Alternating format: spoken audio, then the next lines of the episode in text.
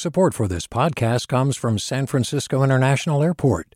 At SFO, you can discover award winning flavors and unique shops all before takeoff. Learn more about what's at SFO at flysfo.com.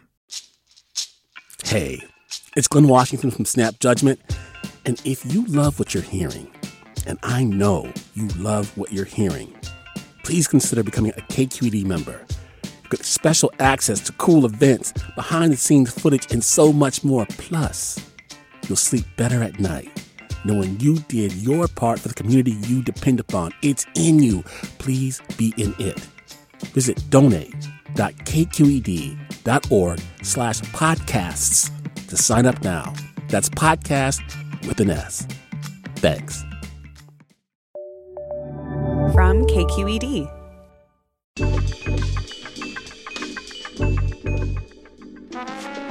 Happy Thanksgiving, everybody. From KQED Public Radio, this is Political Breakdown. I'm Scott Shafer. And I'm Marisa Lagos. And we hope wherever you are this Thanksgiving, you're enjoying time with friends and family, safely, of course. Safely, vaccinated, yes, preferably, and masked, perhaps. But anyway, we're excited to bring you part two of our conversation today with House Speaker Nancy Pelosi. We interviewed her on stage as part of the KQED Live series last month. In the first part of our conversation, we talked with Pelosi about threats to our democracy and how she's shepherding the Democrats' agenda through Congress. Make sure you check out that conversation. We will put the link in the podcast show notes. But this week, we bring you the more personal side of our chat. We picked photos that helped tell the story of Pelosi's life, from her childhood in a Baltimore political dynasty to her showdowns with former President Donald Trump, and asked the Speaker to give her reaction. We started with the iconic image from October 2019. The impeachment inquiry was going on, the first one, and we were actually in D.C. Pelosi was in the White House, where a discussion with Trump about the U.S. withdrawal of troops from Syria left the speaker standing up with her finger pointed across the table at the leader of the free world. And uh, you're talking to the President of the United Yeah, States, yeah. Uh, standing up, obviously. Uh, tell us what's, what's happening there and what prompted you to get out of your chair. Oh, gosh.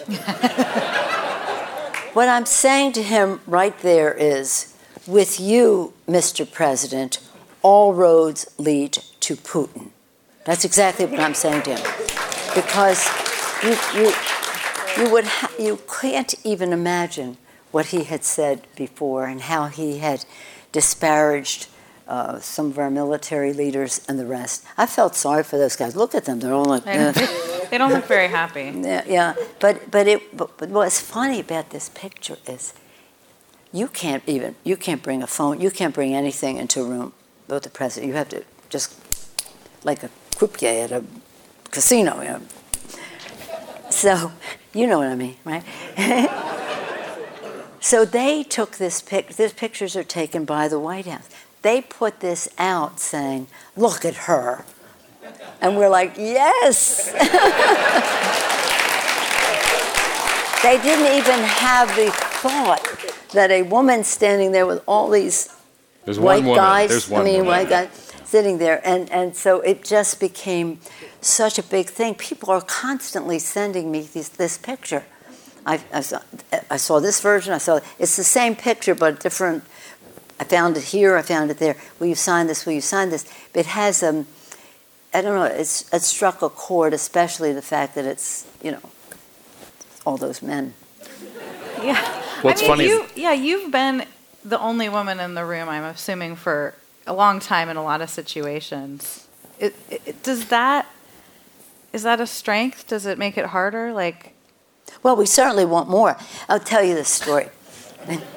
This is a complete digression.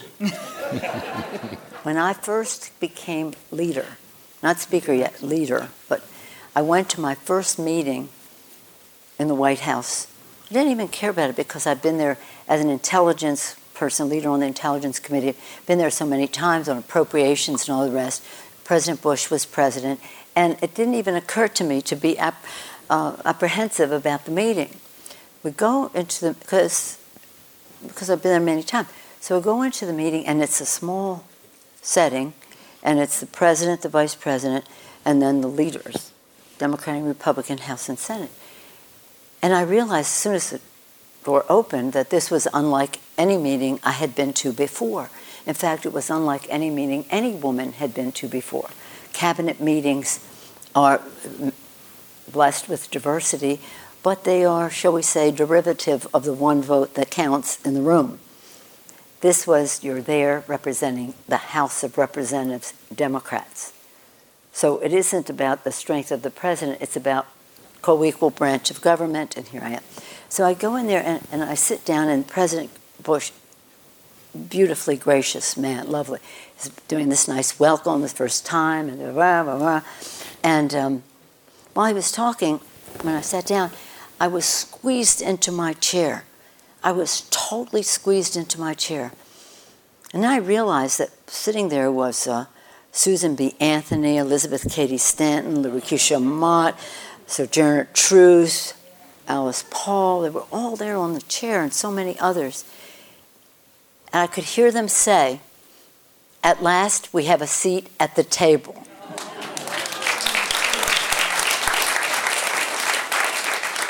And then they were gone. And my first thought is, we want more. We want more. We want more. And, that's, and we do have many more women in leadership. But these kinds of meetings are speaker, president, leader, leader. You know, it's, yeah. it's a different.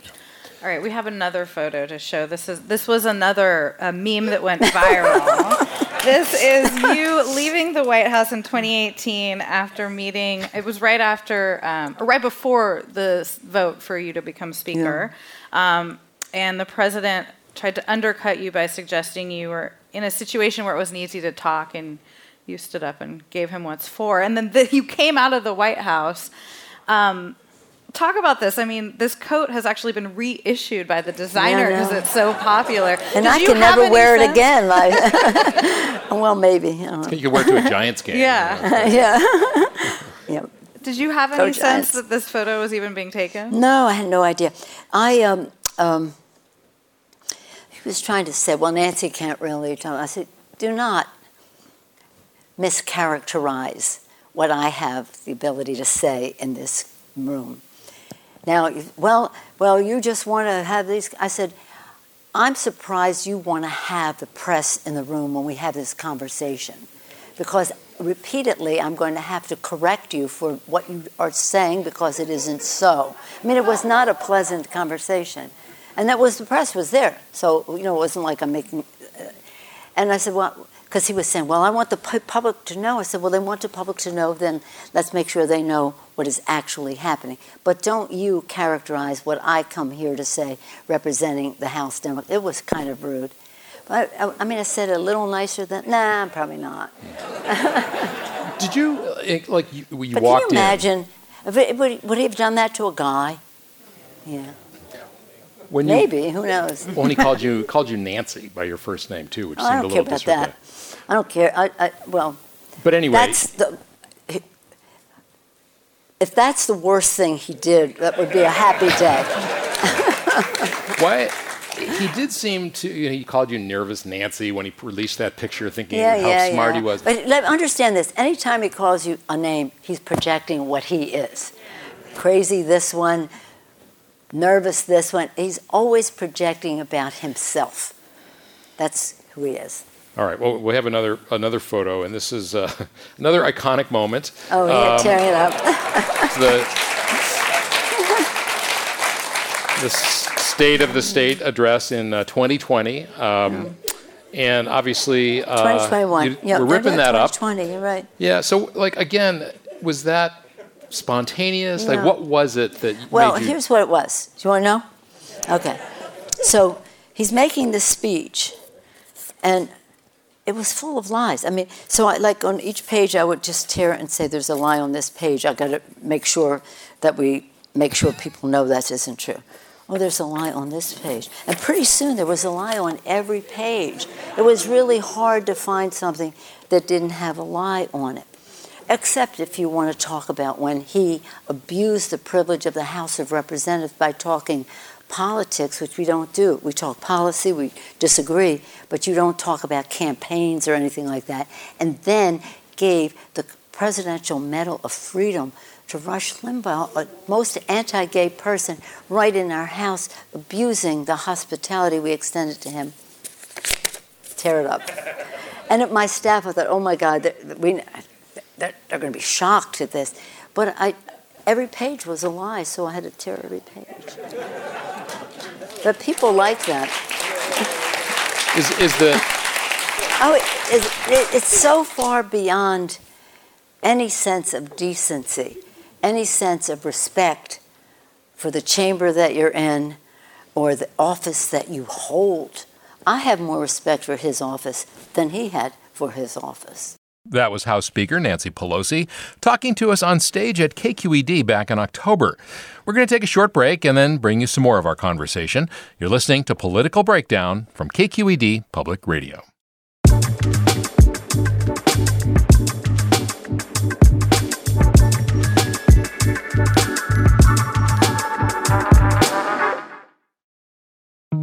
Sasha Khokha, host of the California Report magazine.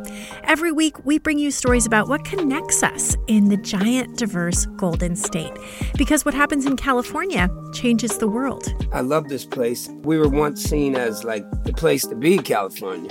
The land of milk and honey. That's where you go to Sunshine State, but we just have challenges right now. KQED's California Report magazine. New episodes drop every Friday, wherever you get your podcasts.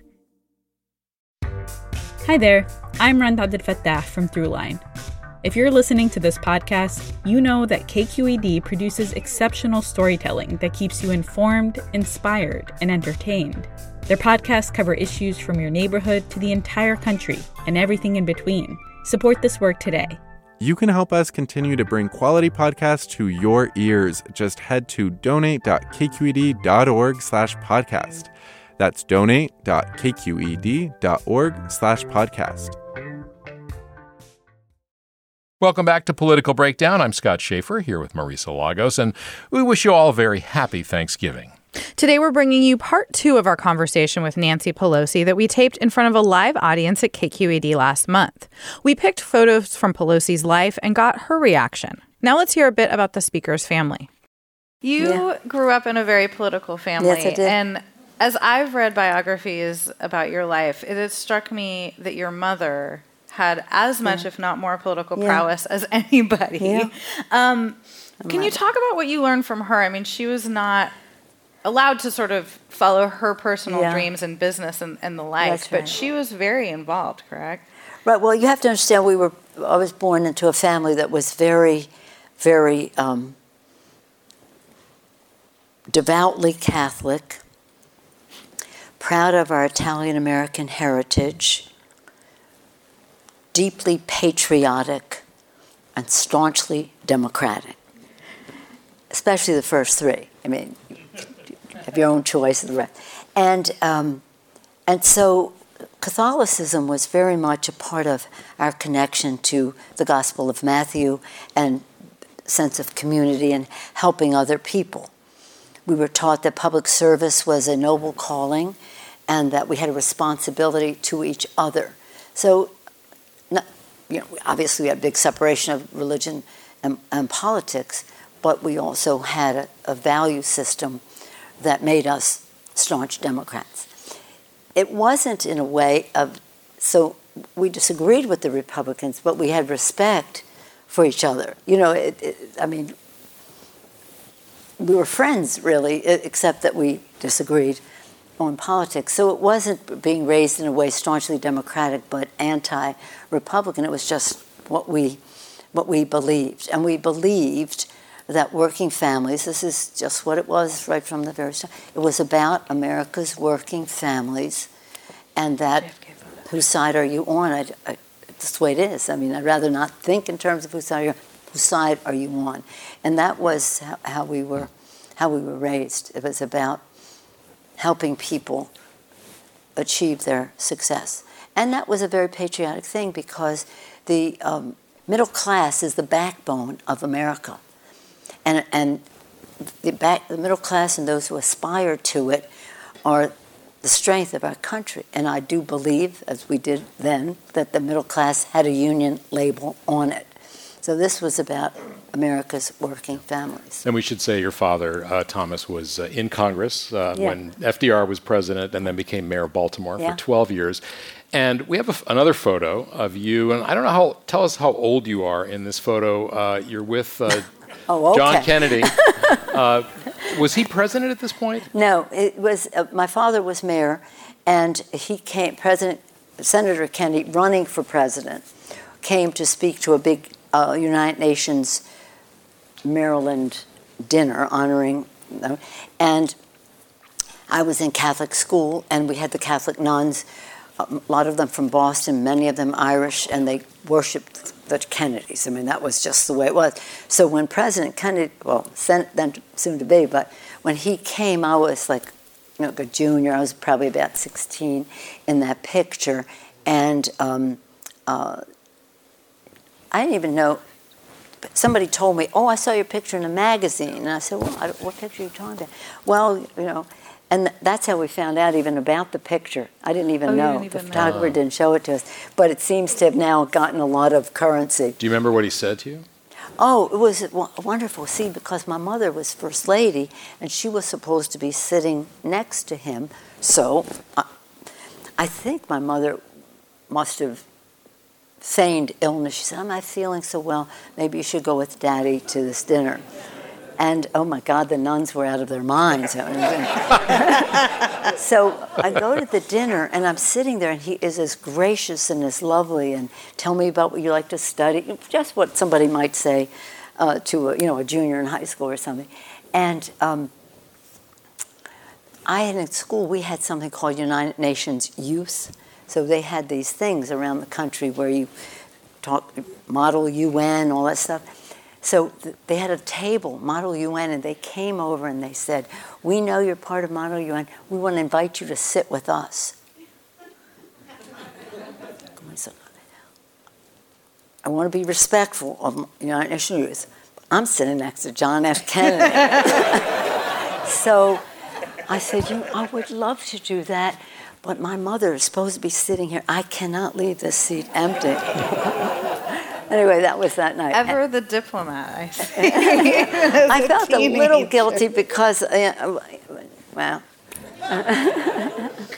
I'm curious. You had a, a private audience with the Pope last week. Yeah. You talked about how important your Catholic faith is. Mm. Um, here in San Francisco, the Archbishop has been very conservative. Yeah. Uh, fought gay marriage, um, spoken out against giving communion to folks who support reproductive rights.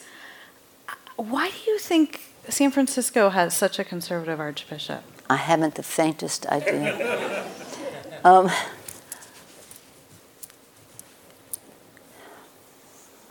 what can you say about him? I, it's just not the way it is. Uh, when I was there, the Cardinal Turkson, Cardinal Turkson is a person in the Vatican who is in charge of climate. So I really wanted to see him. I mean, eventually I would see the Pope and the Secretary of State and all that stuff. But so I went and talked to him. And the day before we got there, he made a statement that the communion should not be withheld from President Biden. That communion is not a weapon. It's it's it's about who you know. It's about goodness. It's not a weapon. And so I was really thrilled. I wanted to see him about climate, but I was very happy about his statement. Uh, I don't want to make any characterizations about person I have strong disagreements on LGBTQ issues, about women's right to choose issues. That's his problem, as far as I'm concerned. He is asking people to pray for me, so that's okay. You can pray for me. I don't know what you're going to pray for, according to him, but but and event of Pope was so wonderful. See, because I am pro-choice, they haven't always been that receptive. When I've been there before, it's been no pictures, no uh, of, of previous Pope. But this time they, um, I went, took me in. He took my hands, and that's one of the pictures they put out. And I just, tears just came, just tears, tears, tears.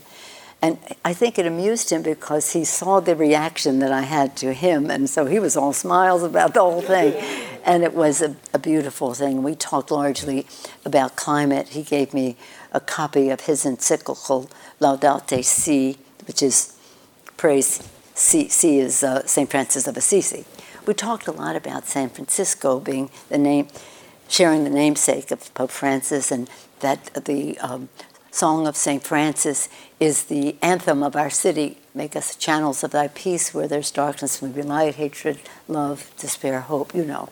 And um, uh, we talked about that. We talked about God's creation, the planet, and what we needed to do to preserve it, and God's creation, the people, and our obligation to them, that every person had a spark of divinity, and therefore we had to respect that and respect it in ourselves and how we treated people. It was a beautiful conversation. I'm just telling you my side of it. I'm, I wouldn't be presumptuous for me to say what the, His Holiness said, but it was largely very climate oriented Yeah. and God's creation oriented. Um, no, we're, we're getting short on time, but we want to. Uh, you- we mentioned at the beginning that you first were elected 34 Yeah. years ago. We have a photo from back then. Um, There we and are. uh, your first campaign, um, I remember it. I remember it so well. You uh, do? There were 14. Were you oh, born then?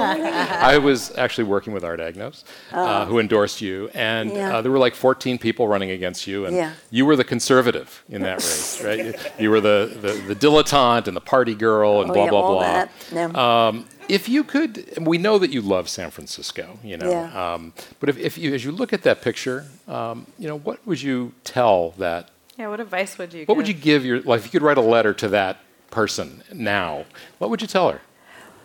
Well, I, ne- I had never, ever intended to run for office. It wasn't anything I aspired to. It wasn't anything I wanted to do. I had five children. Four of them were in college. One was in high school, going into senior year in high school. And that was nothing compared to that. I mean, that's the, the joy of life. So when I was asked to run, I went to my daughter, Alexandra, who was the youngest, and she said, I said, Alexandra, mommy has a chance to run for Congress. I don't know if I'll win, but I've been asked to run for Congress. Now, I, um, uh, I, I, I love my life and I, I love being here with you. Uh, if it were another year, it would be an easier decision for me because you'd be off in college already. Uh, I, I- I'd be gone like three nights, Monday, Tuesday, Wednesday, or Tuesday, Wednesday, Thursday. That's the way they do it. You know, three nights, four days, and then you come home. So any answer is fine. Any answer is fine. I'm happy either way. She says, now this is 34 years ago. Mother, get mother. So I knew I was in trouble, right? Mother, mommy has a chance run. Mother, get a life. I had never heard that expression before. That was 35 years ago. Get a life. What teenage girl would not want her mother gone three nights a week? so anyway, I had absolutely, but my the person who was in office, Sala Burton, was my dear friend. I loved her so much, and she was the one who said, "You have to run." You you work. I was chair of the California Democratic Party. You volunteer all the time to elect people because you care about policy. Now go do something about policy, and this is where you should be. And so, promise me that you will do this because she was not going to run again. But I thought that meant like next year, the year after, you know, within the two-year cycle. Um, promise me, and, and and so I did that I would run, and I would if I'm going to run, I would try to win, right? And it was. Um, I mean, everybody ran, right? It was like four supervisors, and now I had never run for office, so I, I was like an unknown. That probably was an advantage. But it, it the um, anyway, John Burton was my campaign manager. He's in some of those pictures there that night, John Burton, and um, and so be ready, ladies. but I want to tell you, not to tell her, but to tell you, be ready. You just don't know what opportunities may be there. Know, take inventory of what your strengths are. Put a gold star. You're gonna say, "Well, I'm just a mom." That's a big deal. Whatever it is, you is you are uniquely you. Nobody like you. Your contribution is individual. And I say this to young women and young men, or even not young, because I was coming from the kitchen to the Congress, not from college to the Congress, or, or younger. And uh, just know your power, because the country needs diversity. not only women, but people of color, young people, the, the whole mix of it. But just be ready and, and know your power and have the confidence that if people are reaching out to you, uh, there must be a reason. and um, and uh, of course, it's not for the faint of heart. Then you become the target. See, because it's all, in the beginning, nobody's even going to. I said to John, what will happen when they take the first poll? He said, nobody even knows who you are. You'll be an asterisk in the poll. so we have to work. That's what a campaign is about. So the poll came out, and I was first. So then I became the target by everybody, and they started saying all these things. These are people that I had had in my home, that I had helped do events for, and all. Right, Diane, Diane Keepover that I had done events for, and the rest. And all of a sudden, I was, you know, didn't know anything about anything, right? And um, anyways, so I go to the floor of the House, get sworn in. My father's there because he had been mayor. I mean, he had been congressman, and then you can go to the floor of the House. And, uh, and my colleague said, "Don't say a word." When they say, Do you solemnly swear, you just say, I do, and that's it. Don't say. Nobody wants to hear from a freshman member of Congress. it's a special election, so I'm, i get this special swearing in. So, so when I do, and then the speaker says, Does the gentlewoman from California wish to address the House? Well, of course. so these guys, you know, who had told me, they're like, short, short, be really short. So uh, I go up and I thank my father and mother there, and, my con- and I said, I want to thank my constituents. And I told them when I came here, I would tell you that Sala sent me, and I've come to fight against HIV and AIDS. Short. What was that? Short. Could that be shorter? I look at them thinking, short, right? Oh, oh, oh. I said, so what's the matter with you? Why did you say you came here to fight against HIV and AIDS? Why would you want people to think that's the first thing they know about you? Why did you say that? I said it because that's why I came here. but I really saw what the challenge was that we had a kind of a I don't say discrimination, we had some other challenges beyond prevention, research, and, and care. We had to deal with some of the negative attitudes. They, they weren't negative, but they thought others might be. And, um, and that was really my life's work for a long time in the Congress was uh, HIV and AIDS. And the work that people did on HIV and AIDS paved the way for marriage equality and all these other things. So, um, that, but again, a model for community-based, San Francisco community-based care prevention and um, research. So we've, we've been a real, although we still don't have a cure, we have quality of life and, and the rest that has vastly improved. And it happened because of the love, the respect that people had for each other in community, in our yeah. community. All right, we are going to have to leave it there tonight. Oh, I thought we have a QA from the audience. Oh, well, what have you found? This this might be from your chief of staff or something. What what have you found as an effective solution in dealing with voter short-term memory? What? voter short-term. What have you yeah. What have you uh, found as an effective solution in dealing with voters' short-term memory? In other words, people forget. Yeah, no, they do actually. Was it Xerxes, one of the uh, uh, Persian kings had his um, his slaves, that's what they were, fanning him, and every 20 minutes he would have them say, Remember the Athenians. He did not want for one moment the, the thought to pass. And Abraham Lincoln talked about the harsh artillery of time that makes people forget.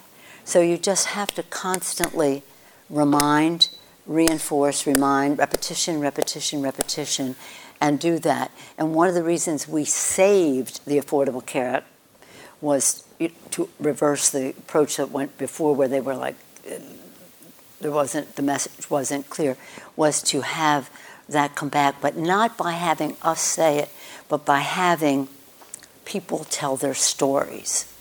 Their stories had the eloquence to make the case for affordable care. 10,000 events we had around the country. So 10,000 events. That'll do it for our conversation with House Speaker Nancy Pelosi and this week's episode of Political Breakdown.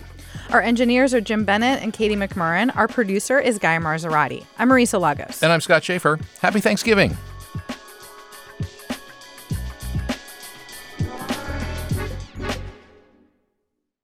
Do you love learning about the San Francisco Bay Area? Its history, its people, its unique blend of cultures? Then you should check out the Bay Curious book. I'm Katrina Schwartz, editor and producer on the Bay Curious podcast, and I'm here to let you know that for the month of May, we've worked out a sweet deal for KQED podcast listeners. Right now, you can get the Bay Curious ebook for $1.99. That's right, $1.99. Just search for Bay Curious wherever you get your ebooks or find a link in our show notes. This offer does expire at the end of the month, though, so you'll want to act on it fast. Happy reading!